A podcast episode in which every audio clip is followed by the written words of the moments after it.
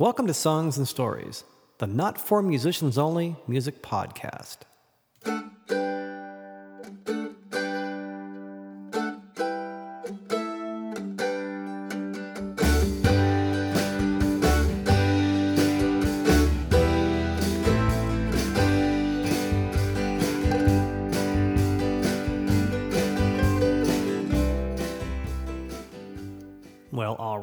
Hey there, welcome once again to Songs and Stories. I'm Michael Gaither, and this is Songs and Stories, episode number 170.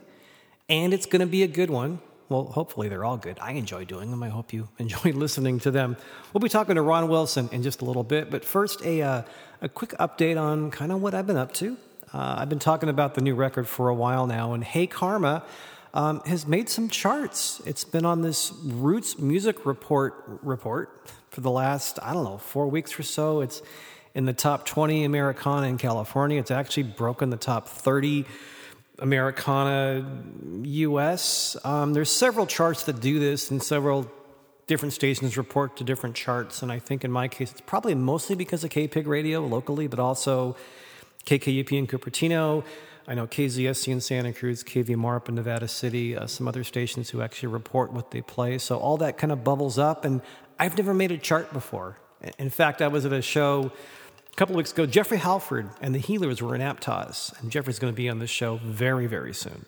We were talking, and we did a record trade, and we talked a little bit. And he goes, "You know, you're on the Roots Music Report," and I said, "No." And he goes, "No, I'm not BSing you. Go home and look." And I'm like, "Wow, there I was."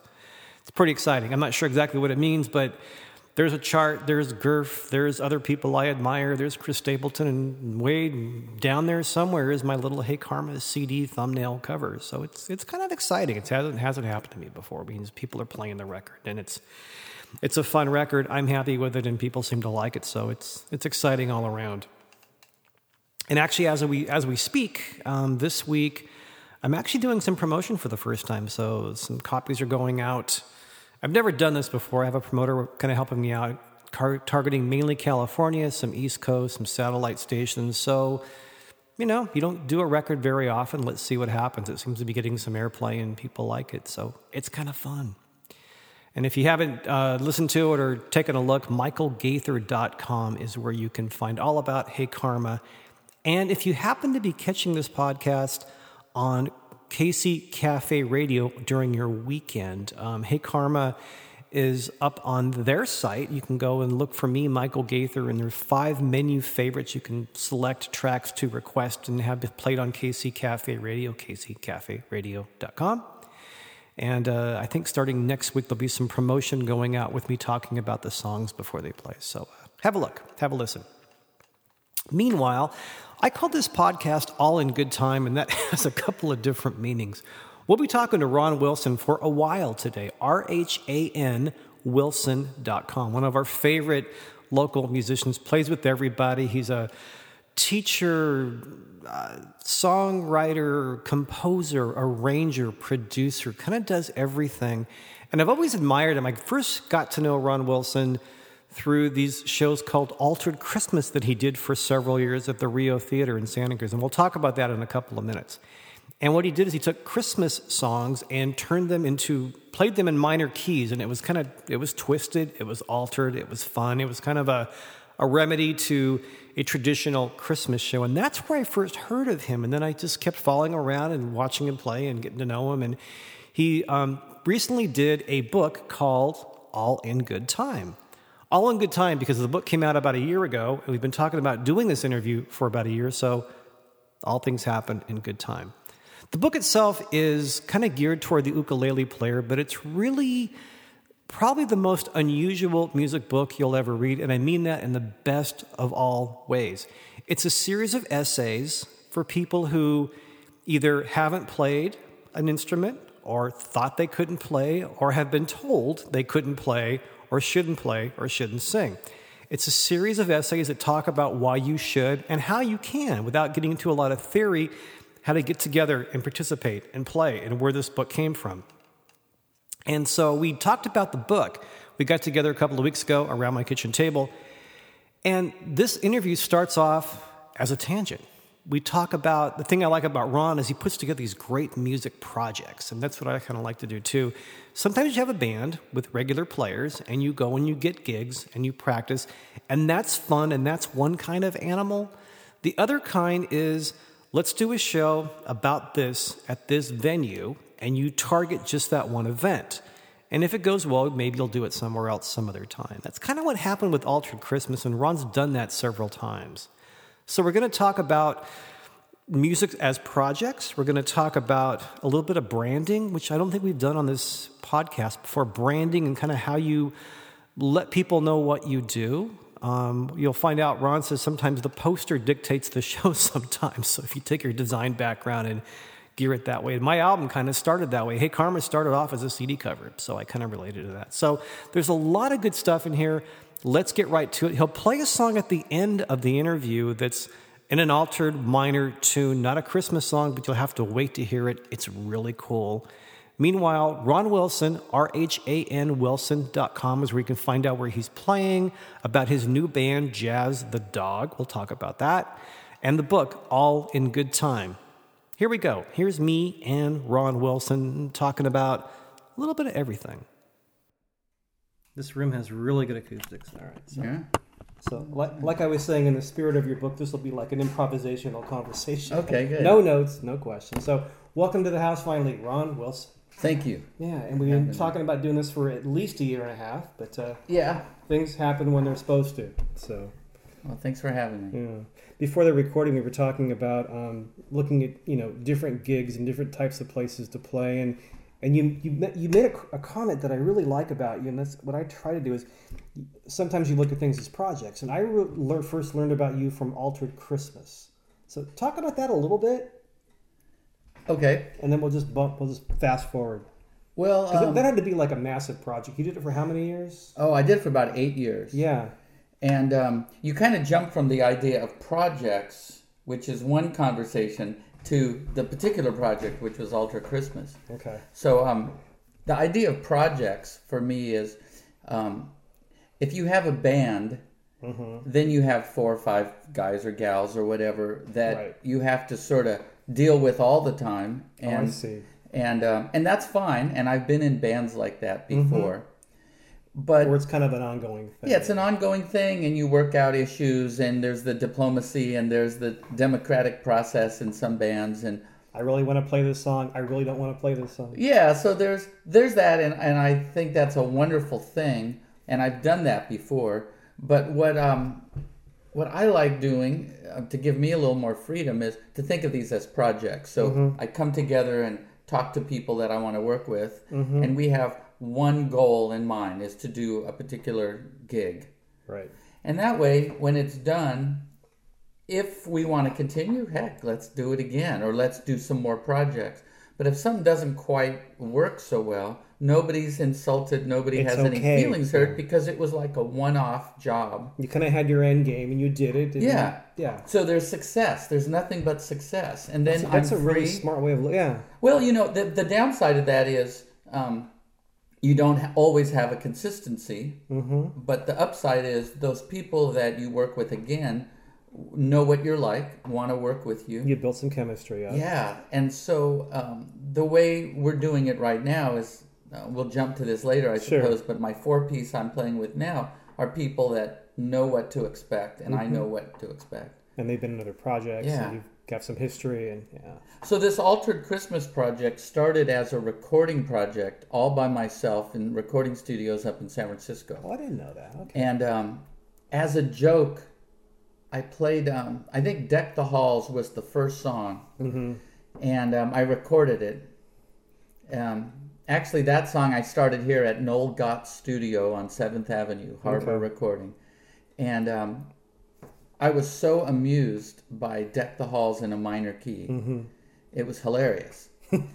um, and so I said, well, let's let's do another. So I started to do just Christmas songs, and so it turned out to be a whole album. Yeah.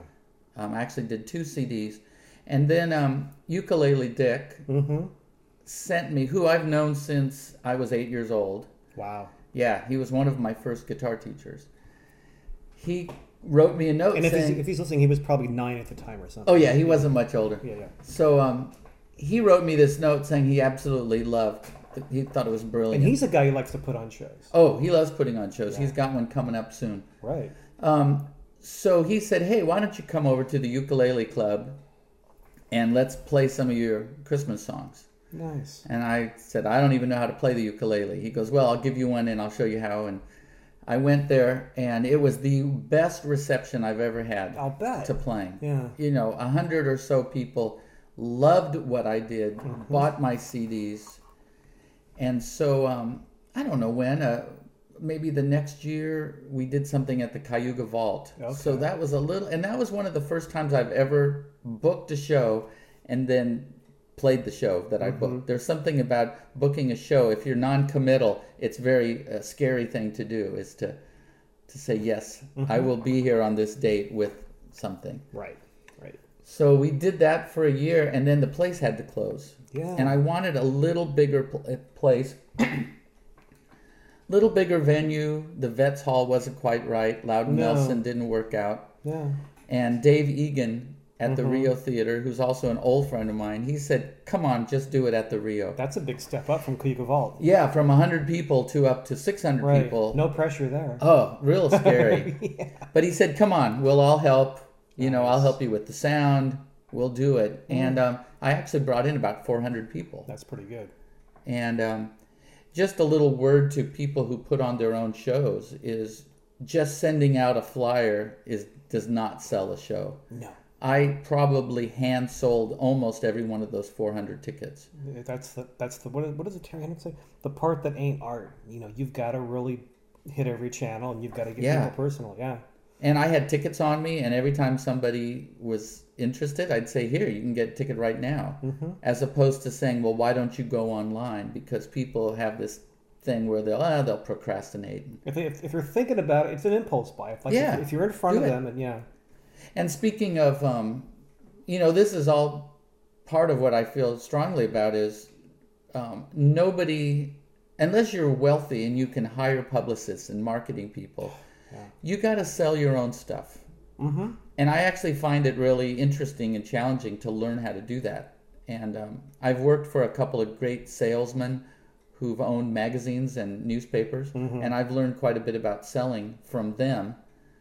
And even though I sort of loathe the idea of salesmen to a certain extent, what I've learned is you have to believe in what you're doing, I was gonna say, and it sells itself. yeah, I could never be a salesperson, but it's like with my own music or shows that I put on. Yeah. If I book somebody, it's because I really want people to see them, whether I'm doing a house concert or at a venue. My own stuff, it's like if I'm going to do like my release party last month, I pulled in some extra people. It was we did it at Jansen Music. It was I go, this is kind of special. This is cool, and you know, it went well. And you sold it. Yeah, But yeah. you have, yeah, you can't just um, send in a notice somewhere and sit back and expect.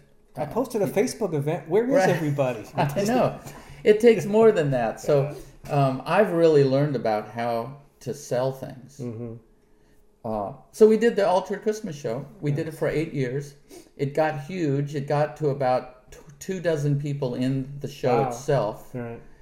And um, Mostly returning players every year. I'm assuming. yeah, mostly returning players. A few people couldn't make it now and then, and, and so I'd have to get somebody else to fill. And it was, uh, I, I say fill their role because it was actually sort of like a, um, a theater piece in Mhm. which there were certain characters that needed to be represented.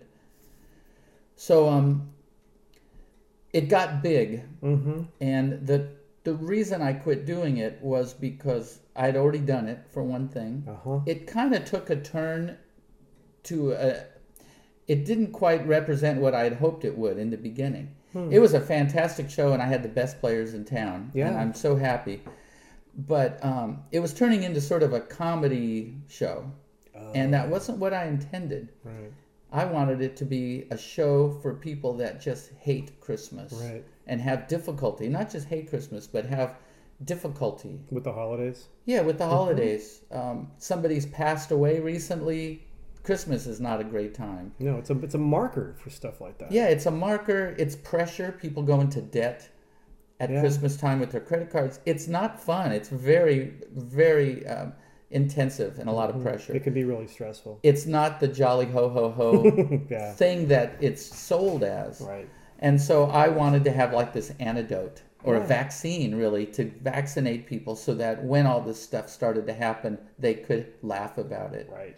So there was a sense of humor, absolutely, but it wasn't the Mm-hmm. It went- weird it went- Christmas show. It, It wasn't went, the it, went, it went too far in one direction, kind of. Yeah. yeah, it um yeah, I just thought, well, I've done it. And it was a lot of work. Yeah. You know, boy, talk about having a lot of work with like a four-piece band when you have 20 people. That's a lot of that's a lot of management. It's a lot of management and everybody shows up late and then wants to leave early for rehearsals. Yeah. So um I sort of thought, okay, I've done it. I feel very successful. I can see that. And I've done different series of stuff where it's like an open mic for nine years and a concert series and something else at a one. It's like, I think I'm good. I've done this. Yeah. Let me just. And there's I've, I've quit things where it's like this is going really well and now I'm done. Let's figure out what's next. And Yeah. that's kind of fun too. Yeah. Yeah. There's nothing wrong though with you know something developing because I could have definitely seen how it could have gotten bigger. It could have been gone to different cities. Yeah. Um, Yeah. I could definitely imagine um, incredible success with it, hmm but um, that's not really what I I wanted. It was supposed to be a kind of a fun project and Yeah, and it was supposed to tell a particular story. Oh, and um. I also, you know, then this is like 15 years ago. I was new to the producer hat, hmm which I I love doing. So you know, I learned a whole lot, hmm and um, I still work with a lot of the people, and uh, it's it's a good thing. nice. As a matter of fact, I'm looking at the last show's video right now. Are they online anywhere on YouTube? There are some videos if you go to um, well altered.com Oh, a l t a r. Oh yeah, I'm going to keep that up. Um, somebody contacted me a while back and said that they trademarked the word altered and that I have to stop using it. And he he told me that they've been using it for like 10 years and I said, you know, I didn't respond. trademark a word. I have the word "the." I own it. You can, Right. You know. Well, you know, I looked and I and I, I realized that I had been using and I even owned my website for twice as long as they just said they were using Right. it. So I'm not really concerned no, about it. no. Yeah, I'll link that in the podcast notes so people can go and take a look at it. Yeah. That'd be fun. Yeah, so there's altered.com and I've got lots of videos up on YouTube. Nice. I think that I'm going to edit some more because there were some new things that Well, yeah, with Never eight years got of out. shows, you probably have lots of content you can pick from. oh, I've got lots of great stuff. Yeah, yeah. so jumping from a specific kind of show to like a project, and I want to get to the book too. Um, so your let's go to your, your latest band, and then we'll just kind of spin around Okay. a little bit. So Jazz the Dog. Jazz the Dog is the name of our four piece, Mm-hmm. um, which is Rick Zeke, myself, Patty Maxine, and Michael Westendorp. He plays bass.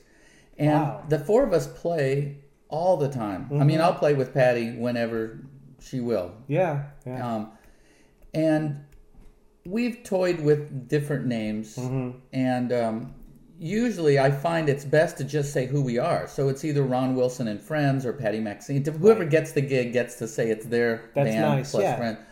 Because here's my marketing mind saying, if we start calling it a name, nobody's going to know who we are. Mm-hmm. So let's just use our names every time Rhan, Right. Patty, Rick, and Michael. But we do kind of want a band name. We want a business card because Sure. people are always complimenting us. Mm-hmm. And so uh, Rick has this stuffed dog that was his pet for many years. It was his soulmate, and his the dog's name was Jazz. Perfect. And he's thought many times about doing business card, I mean, uh, greeting card lines Mm-hmm. featuring this dog. And uh, we take the dog with us now and then, Oh, which causes quite uh, a lot of attention, I'll bet. and it gets a lot of uh, comments. So we brought the dog I with see us. T-shirts and mugs and Oh, yeah. business cards and everything. So one of the things that I believe in about marketing is get people's attention. Mm-hmm. Right? You know, when you do a poster, don't fill it up with a bunch of crap. Just do something that will make, you know, when you're looking at three dozen posters on a at the bagelry wall or Right. some other, you got to have something that pops out. And half of those are somebody, God bless them, posing pensively with their guitar in a field somewhere, you know, and you you you, know, Yeah. like album covers. They're very similar, or there's too many words. Um, I used to be Yeah. a graphic. Well, I am still a graphic designer, so Yeah. um, I, I've learned a lot about how to make clean-looking ads. Mm-hmm. And so, I jokingly said, "Jazz the dog." Why don't we call it Jazz the dog? Because what the heck does that mean? Yeah, People are gonna remember that. They're gonna wonder. it's short, it's catchy. Yeah. And if they ask you anything about about it, you've already got a communi- uh, a connection with them. Yeah. So we're calling it Jazz the Dog, and of course, already people are saying, "Oh, do you play jazz?" Right, right. So we have to say, "No, we do not play jazz." But they ask. we're jazzy, but they ask, so I get to tell them what we do, Yeah. and that's really the point. It sounds kind of like the phrase "wag the dog," which I like too, because it, it's. Oh, it sticks yeah. in your head. Yeah, and I I remember that phrase, but I don't, I hadn't thought of that. Mm-hmm. So, um, and in a way, jazz is about improv, and Mhm. I do like certain types of jazz. So it's not that we're not jazz, but we're not we're not uh, we're not going to be playing in a, a lounge somewhere. Right. So that's um, that's, That's my good. latest. Yeah, and band names. This is a good marketing discussion too. Band names are tough because I, I play with my friend Steve Kritzer, and for a while we were thinking about calling it something, and our friends just said, "Use your names." You know, in our case, we play about ten times a year, so it works, and people Yeah. we have our people that know us know us together. And I was thinking of all these like you know insanely quote unquote clever names, and I thought. Sometimes a band name can be like a joke that you have to explain. Well, what does that mean? Yeah. Well, then, if they're not really that interested in it, but I like Jazz the Dog. That's catchy. It's that's short. interesting. You can't mispronounce it. I've seen other band names that are like puns on stuff. Yeah, And it kind of is. I'm not going to say it on here, but I have some friends in a band, and I always, it, it, they or they've shoved the words together. It doesn't like Yeah. Jazz the Dog is very simple. well, you it know. is. It's easy to say. You're not going to mispronounce anything. Right, right. Um, Yeah. um, people mispronounce my name all the time because I spell it funny. Do you get Rahan or something? Oh, I get Rahan and R H A N for those of you listening. Yeah, and, and I get Ran a lot. I get Ryan a lot because they can't believe it's not Ryan. It looks Yeah. like it would be Ryan, and um, and I totally get it. It's Yeah. it's not a common name, although it's um, I've I've seen it. It's it's a, a foreign name of some sort, although that's not why I, I have it. Mm-hmm. But um, Was it your given name, or you just changed no, it, my name is Ron R O N, right. and I changed the spelling um, for two reasons. One is you, people know who that person is now. Oh, that's Right. Ron with an H. People know that as Mhm. opposed to one of millions of RONs. Right? But the other reason was um, it allowed me to be somebody else. I feel like I was very um, um, insecure and um, kind of quiet and not so. I didn't give myself the permission to be um, anything I wanted to be. Looking back, I have always been pretty out there, Mm-hmm. but I felt for a while that um, RON wasn't as outgoing as he needed to be Mhm. to be playing in San Francisco to do all these things. I was in some groups in uh, in San Francisco that were pretty wild and out there. So I thought, wow, what if I just changed the n- spelling of my name? I don't need to change It was just name. enough to give you the the, Yeah, just the a leverage little. to like just yeah. So I thought of Chaka Khan. I thought of Ali Akbar Khan, who's an, an Indian musician. uh-huh. Um, and I thought, hey, phonetically it should work. Sure. And uh, it was a little more exotic. And so as soon as I changed my name, that person was able to do anything he wanted. Hmm. And uh, now I look back and I don't remember how I used to be, but it was significant. And I encourage some of my students to Mhm. change their name for just one day at a festival or something like that. Yeah. Just change your name tag and let that person be all the things that that you didn't think you could be. Yeah. And I've had some people come back to me and say they've tried it and, and it's Wow. been successful. Interesting. You know, I went from Mike to Michael about ten, about fifteen years ago. Yeah. Probably for the same reason. Did that make a difference? Yeah. It's different. It's Um, just when I think it's when I started playing. It was just a little more, you know, it just had a different, different timber to it. yeah. So And it also, in the long run, it doesn't matter, you know. No. But if it, if you need a little something like a placebo, if you think you need that's a something good way of looking to at it. give Yeah. you extra It was already, it was always like wh- whoever you are was always there, but this Yeah. kind of gives you the permission to do it. yeah. Yeah. And I just think it's a great little psychological trick. Uh-huh. Just That's exactly what think it was. because so many people say, "Oh, I could never do that." Yeah. Well, what do you mean you could never? Why? Yeah. You're the one who's saying you can never do it. There's if I didn't know you, I wouldn't know who you are. I didn't know what you could do. Yeah. And to just think, you know, you could walk differently, you could dress differently. No one would know Mm-hmm. if you were in a strange town. So what's keeping people from doing these things? Yeah, and I think I think we'll get leading up to the book. I think you know being being okay to play in front of people and getting that extra courage. I think that probably all kind of ties into it too. Yeah. yeah. So you let's talk about teaching. I mean, talk about your music background, which is your whole life, and you know this has like an eight gig card on it. That's that'd be an awfully long podcast. So you you were raised as a, playing music pretty much. I started when I was about seven or eight. Yeah, yeah. Um, so it's been 50 years now. I've been Mhm. playing music and I took lessons. And in um, junior high and high school, I had wonderful teachers that, I mean, that was the only class I did well in. Yeah. And they would let me take any instrument home to play that they had extra lying around. So I, I had my, um, I played clarinet, cello, violin, trumpet, bass drum, marching drums, stand-up bass, timpani. Um, I anything they would let me take, I practiced and I learned. Wow. I didn't stick with trumpet. I mean, that takes your embouchure and that takes lips and commitment to build Mhm. those muscles. But I learned it. I could Yeah. play it. I could play scales and notes, and um, I love rhythm, and I love Santana. So I would. I grew up listening to Latin American music and Mhm. Puerto Rican and Cuban salsa, and I learned how to play all of that that stuff. As much as I, I mean, I'm no expert, but I can play all of those well enough to back myself up Wow. with a rhythm section that I would want.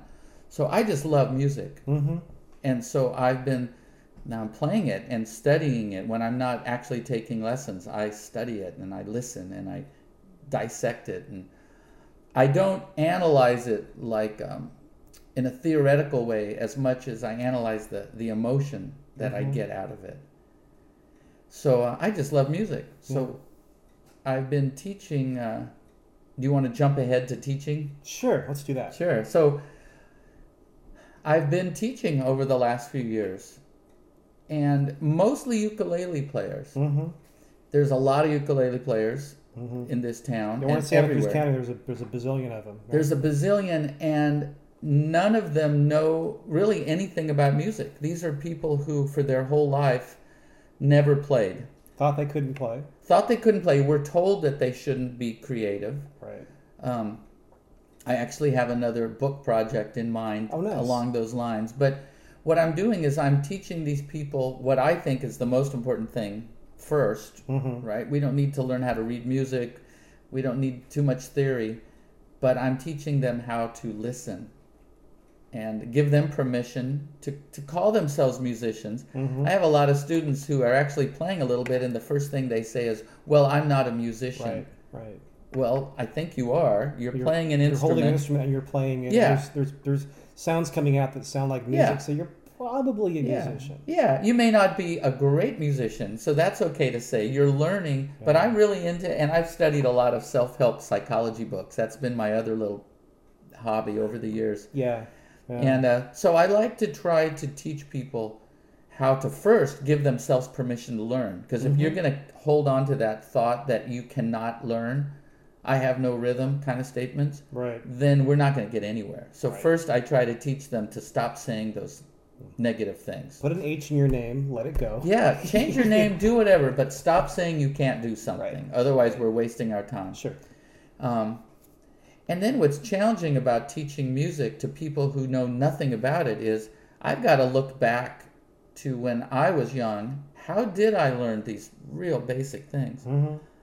Um, I notice a lot of music teachers make a lot of assumptions and a lot of leaps of faith that people know certain terms and certain things. Mm-hmm. And so I, I see where they lose their students by by just using musical references. Well, you know, and I get it from my, you know, and at my, at my day job, I always say that, you know, I, I always raise my go. I'm not afraid to ask a stupid question. What does this mean? And I'll Mm-hmm. do that. It's like, and I can see if you're, if you're learning an instrument and maybe you're a little intimidated about I'm learning how to play, and someone talks about a Yeah. a, a type of rhythm or a term, and if you don't know it, sometimes people are afraid to ask, Yeah, people are they'll- and they'll, and they'll kind of back away. Yeah, Yeah, so I do. I encourage people. I say, ask the question. Chances are there's other people in this room that want to Yeah. ask the same question. Right. So it's not a stupid question. if you have the courage to like speak up and ask the question, you're like already ahead of other people, and Yeah. they're gonna thank you for asking the question, so they don't have to think about it either. Yeah. There's so many things we take for granted. I, I think, you know, like I was talking about microphones once. Mm-hmm. And I was just talking about microphones like everybody had one. Of course, everybody's used one. And somebody said, Rhan, we don't all have microphones in our house. Oh, And for me, that was this really interesting realization. oh, yeah. Like, well, of course you don't. Right. Why would you? I do, but why would you? So now when I talk about things, I'm really starting at step one. Mhm. And then I go to step one and a half. I don't just jump to the. That's smart. I really take my time. And I always ask for a lot of feedback too. Right. Are you getting this? Are you not getting it? And that way you don't leave anybody behind. Yeah. Yeah. And uh, it seems to be working. I've gotten best music instructor for three years in the good time scientific poll, Right. I didn't realize So, that. Wow. yeah. There's a lot of great music teachers in There this are. town. So There are. Um, my my uh, marketing background knows that um, those best of polls are really to sell advertisements. Mm-hmm. Um, Yeah. They're not very accurate scientifically, but the fact is, I managed to get enough people to, to write in That's to tell nice. me. That's so cool. I really, I'm not going to down downplay my No, that's that's there. big. That's big. Um, and I was let, let's talk about the book. Um, All in Good Time. Um, we talked about this when it first came out, but it's still quite relevant. Um, I looked at it as a self-help book for people that want to play music. Mm-hmm. When I was reading it, I, I was I expected I didn't know what to expect. And thank you for the copy when it first came out. It was a long time. It was not a long time ago, but um, I, I thought it was going to be like like a music book. And I was reading through, Yeah. and it's it's a series of essays just to kind of get people feeling okay. And there, there's some instruction in here, but there's a lot of it. is just like you can play music. It's okay. That's kind of the message I got from the, the first. I want to read a couple of quotes, and we can just kind of riff off that. But um, I was highlighting stuff. Um, this is way in the beginning. Um, oh, this is talking about rhythm. For various sonic reasons, tambourines and shakers have a magical ability to either bring instant rhythm to all within earshot or wreak absolute havoc on anything and anyone trying to keep a beat, depending on the player's attention, focus, and alcohol intake. I just love the quote. Um, and focusing on the uke, um, harkening back to a time when families would gather around the piano to sing, ukulele gatherings offer everyone a chance to participate in the universal joy of making music together, regardless of skill level. And that seems to be kind of your philosophy too. In a way, I mean, it's Well, like, this whole uke phenomenon, and actually it's spreading quite a bit. It You know, is. I'm being more and more aware of, of people getting together to play any instrument. right jams with songbooks and Yeah. guitars and accordions and trombones and all sorts of things. yeah, Um, the the thing that's absolutely fantastic about it is that it has definitely given everybody permission to play and Yeah. sing, and it's not a competition. You know, growing up playing music, I have to admit, you know, I'm I'm very competitive, and I look at bands, and we were in rock and roll bands when I was younger, Mhm. and it was about the show, which I still love, sure. but You're presenting something you want it to be cool. Yeah. yeah, yeah, so you know, we were young and you know, we're doing rock and roll and all the gestures and things like that. But what's really wonderful is there's people now who get to play music and sing and they're not being judged. And Right. some do go on to try to make little bands. I know all these people that are actually they're gigging quite a bit. they're playing all over and um, they're having fun yeah. and playing. And I really I just can't think of anything better out of all of this. No, is no. that- And I think with like like in, in my case, I actually started playing late. I didn't play till I was in my thirties. Hmm. I mean, I always loved music, always loved songwriters, but didn't play anything. Never just. I had a guitar, had a couple of lessons, never quite got it, and then I got in my thirties and I thought, damn it, I want to learn a few chords. And then I started playing, and I was writing for my day job or for the Sentinel and other things, and. And I thought after I was playing, you know, the Neil Young covers and the Tom Petty covers, the things that a lot of people start on, I thought, what if I could write a song? And then I wrote Highway 17. Wow. And then I wrote, and I just started recording. So I just kind of dove into it. Yeah. Um, and I so that was my story, but I think with ukulele especially, it's such an unintimidating instrument. It's cute, it's petite. yeah. It's not like getting you know if you haven't played before and you get you know a guitar with six strings, you don't have calluses built up. And what? How do you tune this thing? The uke is a, the uke is pretty forgiving. It's, It's pretty, unintimidating. It's dainty. It's easy. Yeah. Yeah. And there's not a whole lot of expectation No. associated with it. Yeah. Nobody's going to expect you to blow their minds Right. with your. You don't have to play like Jake Shimabukuro. You know, Right. you can just, you know, learn a half dozen chords or three chords or two, Yeah. and actually be able to sit in and, you know, make some music. Yeah. So it's a wonderful entry or, or a final instrument to yeah. play too. It's not like you have to move on, but it's certainly a wonderful way to pick up something Right. and instantly. and it's portable. yeah, you can it's take it portable. anywhere. Yeah. yeah. Um, that other quote you mentioned about tambourines About rhythm. Yeah. was um, the the reason I wrote this book. It actually started in my mind when I was living in San Francisco, hmm and That's um, I would go to these drum circles, huge Yeah, drum I didn't circles. preface that. Right. Um, you know, hundred drummers in Golden Gate Park Mhm. on Hippie Hill, just dancing, and there'd be incense and people drinking and partying and dancing, and just an amazing scene, and all these drummers pounding away together. And uh, some days it was just incredible. And every once in a while, somebody a little under the influence would grab a tambourine and start shaking it. And within uh, a couple of beats, the whole drum circle would dissolve. Yeah. Yeah. And other times, the drum circle would be kind of floundering around for whatever reason, and somebody skilled would grab a tambourine, and the whole group would come together. You're right. So, a tambourine or a shaker is this kind of a tool that is very powerful. And hmm um, I'll explain to people that I'm trying to get to stop playing one. I'll say, You're holding a very powerful tool here. You've got to pay attention constantly. You can't let your guard down for a moment. And that usually turns them off because they think that playing the tambourine should just be fun and they can bang it around. And You've got to be part of the conversation that's going on. yeah, and you've got to pay attention. You can't drop your guard for a moment. Yeah. That's and important. I and um, and the trouble is, is people need to be able to be authoritative enough Mhm. to tell somebody to stop playing. yeah. Um, it seems so fun, and nobody wants to tell somebody to stop playing, but it has ruined so many things. So I put that in, and I'm actually asked every now and then to please write up something so that they can pass it on to these people who are disrupting things. Something direct but cordial. Yeah, they asked me to write things, and I just laugh. So it's funny that you pulled that quote. It, out it was one of the first things I, when I well when I read that I was thinking about a house concert I did and um, at our friend Marky's house and there was a guy in a, and I just for some reason I had a tambourine in my gig bag with stuff and because I, I like to do rhythm stuff too Yeah. and I was I was playing guitar doing I forget what we're playing but there was a guy what's the what's the what's the phrase bless his little heart Yeah. in the front row and he grabbed the tambourine and he just started beating on it Mm. and it, it was awful. It Yeah. was just awful. And I was like, it was you know quote unquote my show, me and the guys playing. Yeah. Um, and it just I couldn't concentrate. It was Yeah. bad. It was just bad. Yeah.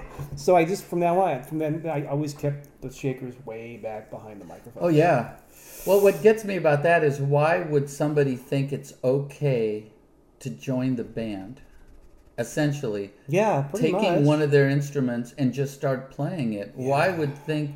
Why would somebody think that's okay for one thing? Even if they were, even if they were an expert, you know, good musicians. There's a certain respect you have. Sure. You don't just sit in on somebody. If you're a, a quote unquote real musician, you understand that it'd be wonderful to be asked to sit in, but you don't But just you don't unless in. you're asked. Yeah, you ask or I think you it was. ask. I think it was loose and informal, and he just this Yeah. person just thought it was okay. yeah, mm-hmm. I would have no qualms about saying, "Whoa, stop right there." Yeah. No offense, but this Yeah. can't happen. For me, this was like ten years ago. I was still kind of getting my stage legs. I was like, I, I think I uh-huh. think we just probably called a break or something. Then I just Yeah. grab a tambourine and put it. So. But rhythm's a wonderful thing, yeah. you know. Well, I played a gig a, a couple of months ago with with uh, some people, and the lead singer handed out some shaker eggs to Yeah. this bunch of kids sitting in front of us, hmm and um, I. I I tried to keep my mouth shut for as long as I Mm. could, but within one song, I told I told this person I said I won't play any longer unless you get those back. I just can't do it. Yeah, my, my wife years ago said, "Why don't you make some little shakers and pass them out in the crowd?" And I went, "No, unless you're doing a kid show and it's your very last song and it doesn't matter. Yeah, see, that would be different. There's nothing Yeah. wrong with with doing Just that. fun and goofy. But yeah, that would be fun. not in the middle of a show when you've got work to do. yeah, you're not uh, you're not being a daycare center when you're playing a gig. Right. As far as I'm right. concerned, and it's not something you hand. I, I call them hand grenades. Why don't you help give hand grenades to kids? No, you wouldn't do that. So I'll, So- get, off, I'll get off my high horse. Yeah. So this Um, book was really started thinking about what could I do to help these drummers Mhm. learn about rhythm, Yeah. and then um, comes the ukulele thing in Santa Cruz. I was invited to this group. right. I'm I started blogging every day or every week about what would I say to this group that I was listening to. hmm What do I notice would help these people play better together? So I would start picking little various things that I noticed that could have been improved rather than going to them and say, you ought to do this or that. Right. They're not asking me for my advice. Um, so I'm not going to impose upon them. hmm And but I started writing about what would help a group be better together, listening to each other. That's Right. key. If you're not a musician either, you can't explain things in musical terms to a non-musician. Yeah. So this whole book of mine, it's a lot of analogies. I talk about things that aren't. I talk about going on a walk instead of keeping time. hmm Um, there's all kinds of examples of things that people know how to do that is not musical. Yeah. And I talk about music in that way. Well, there was the party having the conversation. Right. know, and, listen, and listening, listening. Yeah. You don't have to. I think, you know, um, you don't have to play constantly. You know, there's there's times where a little space is okay. You know, I've done that in my writing too. Songs where I'll I'll put in like these pauses, and it, when you're playing with people, it's like when I play harmonica um, with somebody. I I don't play that much. You know, a little little color here and there is like kind of all you need. That's all you need. Yeah. It's well like a conversation. We've all known people at a party or so who will not shut up. And they're not as interesting to listen to. You kind of get tired and you want to tune them out versus that quiet person who's sitting in the back of the room who picks the right time and mm-hmm. then says something brilliant. Right. Right. Those are the people who you can't wait for them to say something else and your ears are on them. You're, le- you're leaning forward. It's interesting. Yeah, and they give you time to respond, and you respond, and it's a mm-hmm. conversation, as opposed to somebody who just talks, talks, talks. Right. And there's reasons for that. There's insecurity. There's nervousness. Mm-hmm. Too much caffeine. There's all kinds of reasons why people do that. But we know what that does to a conversation, Right. It's the It- same with the band. and it's exactly the same with the band. You were talking about Latin rhythms, and, and I, I think I think today is actually Carlos Santana's birthday. Oh, And um, I remember watching him at the San Jose. I still call it the Shark Tank, whatever it's called. Whoever's sponsoring this year, whatever it's called, Mm-hmm. The big the big place in San Jose. And I remember a show a couple years ago, ten years ago, and you know it's Carlos Santana, and he's wailing away. But there were times when it was the other. He let the other band take turn, and he he grabbed a, a he grabbed a shaker, played it well. Yeah. was and he was running around, just dancing around. But he just he let the band have their turn. He wasn't always playing all the time yeah. you know and with a, a two three four piece it's that way too you know there's times for people to have their turn unless you're the rhythm section you know and, and even then you can you could stop and start and do- even do- within a rhythm section, you know, I explained too about Latin rhythms is um, each person, the ca- the clave player, the bongo player, the conga player, um, shaker players, they each have a very minimal part often that they repeat. They're not constantly making up new things. They have a set part that's very simple. And together it's like a woven fabric. Yeah. Together it is this amazing rhythm. But each person by themselves is very minimal. They're just like spot on the rhythm. And um, you were talking about not having to play all the time. Um, I, I told that to somebody um, in one of my classes. I said, you know, you don't have to be strumming all the time. And I think it was a woman, it doesn't matter, but she said, oh, really? She could not believe that was okay because the culture with the uke community is everybody plays all the time and everybody teaches everybody else. Um, and so they teach good things, but they also teach some bad habits as well. And one of the things apparently this woman learned was that to play the uke, you constantly strum, constantly, constantly. Wow. And she was it, to, to for her it was this amazing realization Yeah. that she did not have to work so hard Right. because she couldn't keep up. And it's like, well, no wonder Yeah. you're like running a marathon constantly. You can just relax. She was amazed, and that's one of those things I never thought you'd have to tell somebody.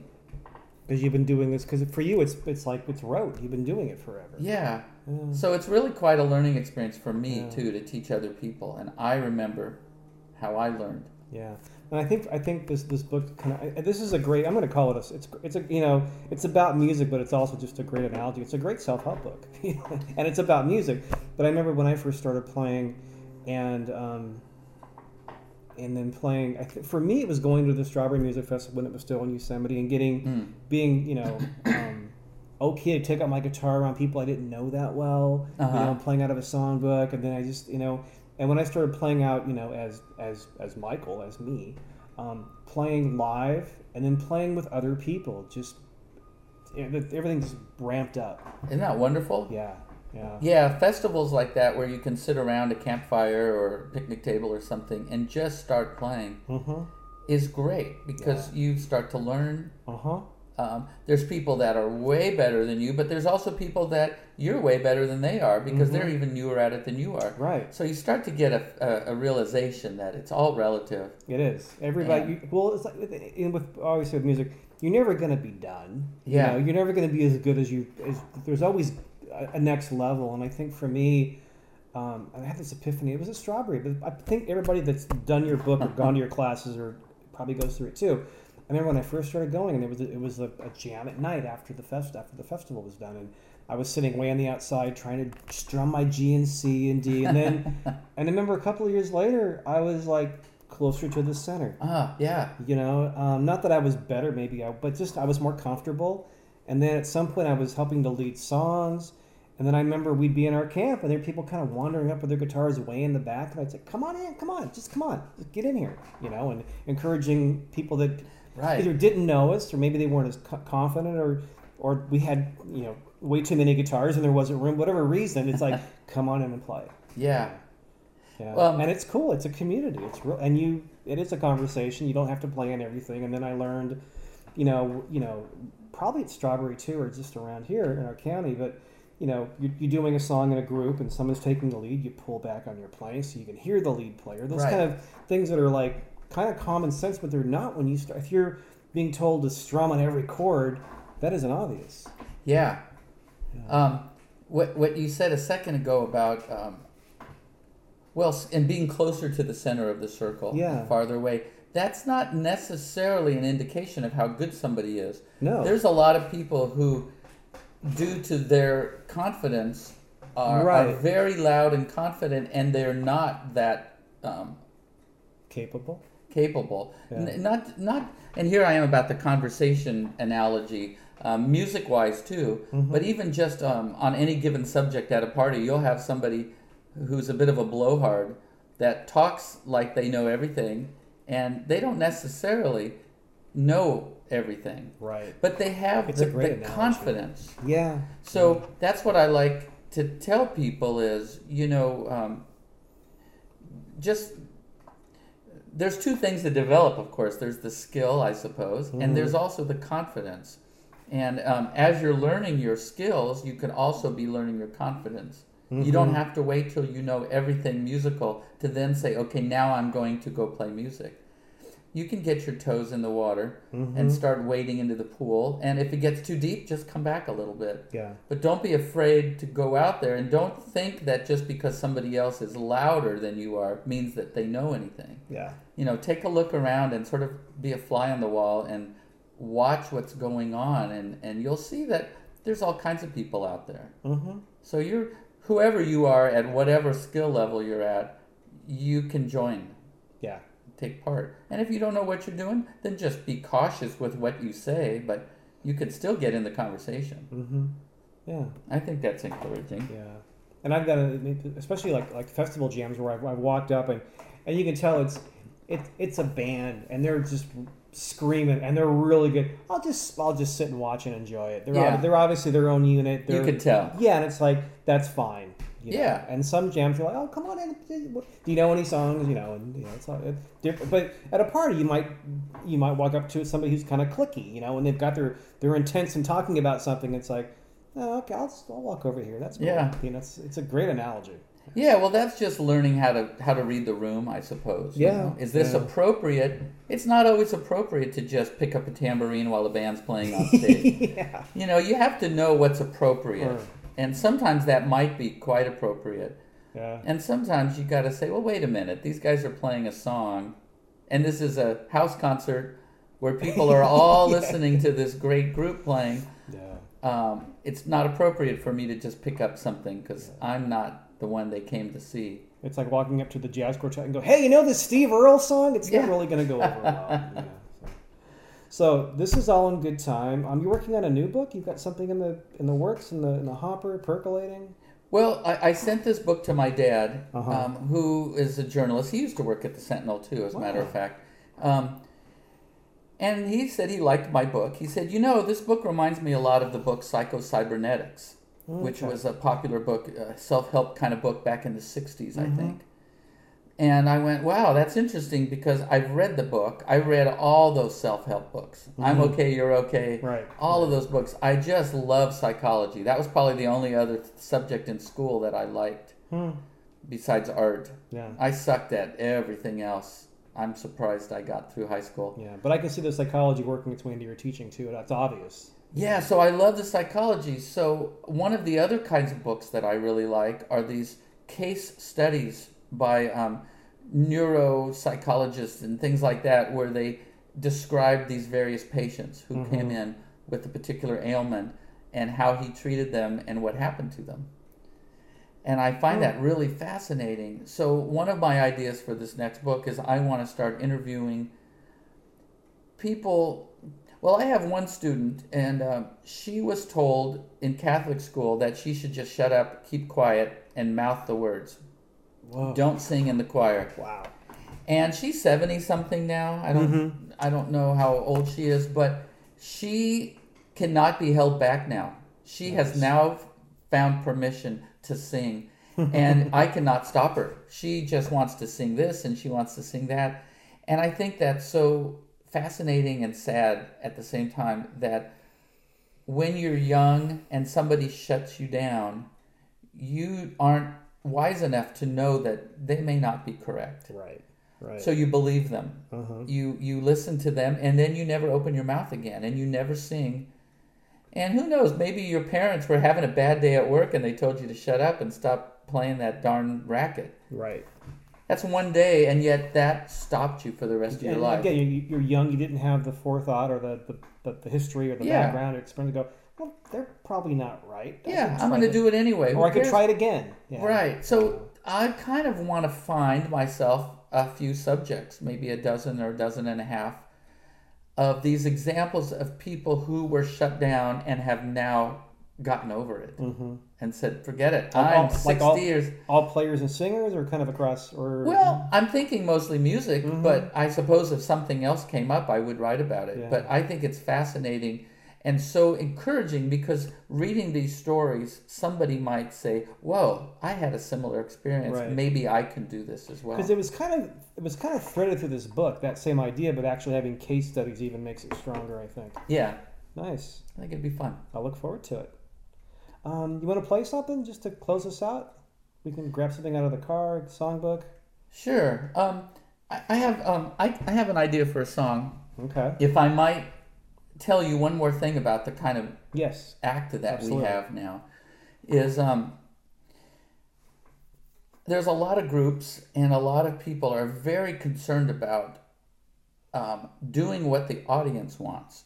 Hmm. So here's an audience and they want dance tunes. So this, the, you know, a band will, okay, well, we got to play dance. Or this, they will get bored if we do this or that. Or people won't like it if we do this or that. Mm-hmm. And um, that might be true if you're trying to to um, work with a particular group of people. I, on the other hand, would rather do what I want to do Mm-hmm. and find the audience that likes that. Um, Derek Sivers, uh, who created CD Baby, Right. I read his blogs all the time, and he was talking about um, I'll paraphrase what he said, but he says, even if only 1% of the people in the world like what you do, that's still like a billion people Yeah. or millions of people. So do what you want to do and get those people that like you. Mm-hmm. Your So- thousand true fans or whatever kind of metric you want to use. Yeah, so I'm I'm not concerned with what somebody's tolerance level in the audience is. If they're easily bored, I don't really want to be serving them. Mm-hmm. I want to do what I love doing, which stimulates me and makes me play better. I was going to say you play better. Exactly I play better. I don't want to be playing what. If you want to hear the Beatles song exactly like the Beatles, why don't you just buy the record? Right. I want to play what I want to play, and if you don't like it, that's okay. Go somewhere else. Mm-hmm. But the person that does stay is going to love what I do, and they're going to tell their friend who also loves it, and I'm going to have an audience that lets me do what I want to do, and we're all happy. Right. So that's what Jazz the Dog sort of is. Is we are doing what we want to do, Mm-hmm. and uh, we seem to be getting a good crowd who Well, and you've, appreciate that. you've got some pretty competent. You've got Rick and Patty and Michael. I mean, yeah, we're good players, Yeah. but we could do all kinds of things. Right. And um, You're multi-genre versed. I mean, you can we do, play slow songs. Yeah. We like. I happen to like deep, slow songs. Yeah. And one of the best quotes I ever heard was I saw Neil Young at Bill Graham's memorial, Mm-hmm. and he um, he said to everybody, he goes, "Hey, everybody, man, you know, sorry, but my songs are kind of downers, but that's who I am." Hmm. And the audience just e- erupted with applause. Sure. And that statement made a huge impact on me. Mhm. It's that's who he is. Yeah. You don't want Neil Young playing bubblegum music. You like Neil Young because of his dark Right. side. And I don't want a bunch of phony friends that only want me when I'm making them happy. Mm-hmm. I want them to come to see what I have on my mind a particular evening. Well, it's it's kind of like when I do covers, I tend to just pick obscure stuff that I really like. yeah. Yeah. Same thing. It's just like So if you, uh, I can pause I'll it. pause it and and I we'll will come back and you get can a noodle. song. I can do it for you. Alrighty, we can do that. Alrighty, so take us out with a tune on the ukulele. Yeah, thanks this is a again. baritone ukulele, and um, so this is a familiar tune. I'm going to do it in a minor key I was for gonna you. say this is nice. Someone told me long ago there's a calm before the storm, and I know it's been coming for some time. When it's over, so they say,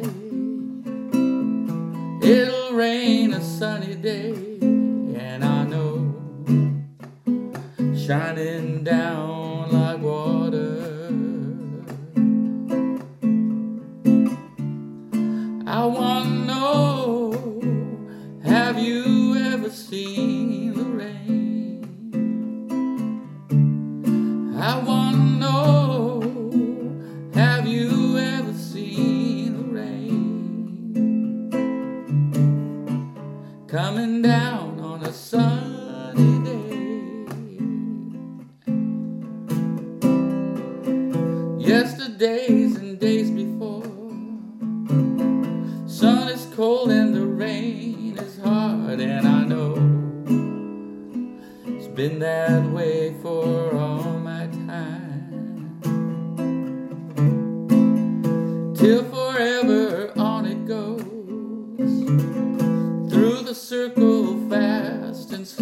and I know I can't stop, I wonder.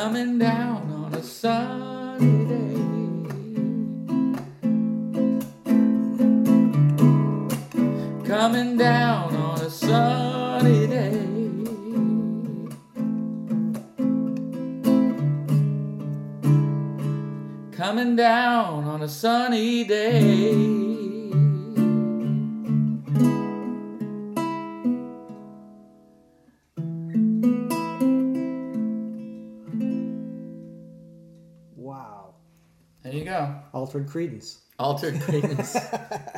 that could be a show. That was be the a start show. of a show. That was the start of a show. Coming up next, Bad Mood Rising in the key of E minor. No.